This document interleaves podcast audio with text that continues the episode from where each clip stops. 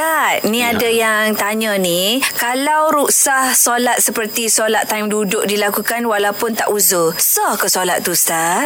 Okey, baik. Kalau kita nak solat, boleh tak kita solat dalam keadaan duduk sesaja je? Ha. Ni cerita luar daripada orang sakit, kan, tak boleh berdiri, tak mampu. Mm-mm. Sebenarnya, dalam dalam masalah ini, eh, kita kena faham bahawa berdiri tegak itu, apa berdiri itu bagi apa dikata bagi yang mampu itu adalah Mm-mm. adalah apa ni wajib. Sebab Mm-mm. dia adalah rukun. Ha, berdiri. Tapi itu untuk solat, untuk solat wajib. Mm-mm. Ada pun solat sunat, Mm-mm. kita boleh berdiri apa ni solat dalam keadaan berdiri Mm-mm. walaupun kita makan nasi arak kambing tiga pinggan. Mm. Tengah makan boleh solat sunat? Bukan tengah makan walaupun mana berkederak lah kita mampu. Ah. Oh, dia sihat walafiat gitu. Tapi kalau dia, dia sahaja je nak semayang apa sunat tu, nak solat sunat tu dalam keadaan duduk. Ah. Boleh. Asal boleh sebab oh, apa? Solat perbuatan ini uh, disebut oleh Aisyah isteri Rasulullah SAW Dia cerita Nabi tu dia solat malam kan tahajud, mm-hmm. ya, ada masa dia berdiri, ada masa Rasulullah duduk. Oh. Tapi maknanya solat uh, sunat dalam keadaan berdiri, pahalanya lebih berbanding solat sunat dalam keadaan duduk. kita duduk uh, walaupun eh. kita mampu sihat boleh. Boleh tak ada masalah ha, Mak Syah. Boleh Tidak lah menjadi aib mana kalau kita tengok seseorang solat sunat dalam keadaan duduk kan. Uh-huh. Tengok apa dia tu? Tadi solat Zuhur dua rakaat apa empat rakaat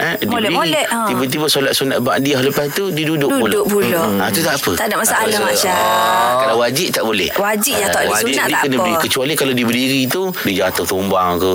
Kalau dia berdiri tu apa ada bahaya ke benda kan. Semayang dalam apa dalam dalam kapal dalam perahu apa takut apa tu tergolek jatuh apa semua bahaya. Ha, tu tak apa. Boleh duduk. Tak apa pula. Solat wajib. Ustaz. Terima kasih Ustaz.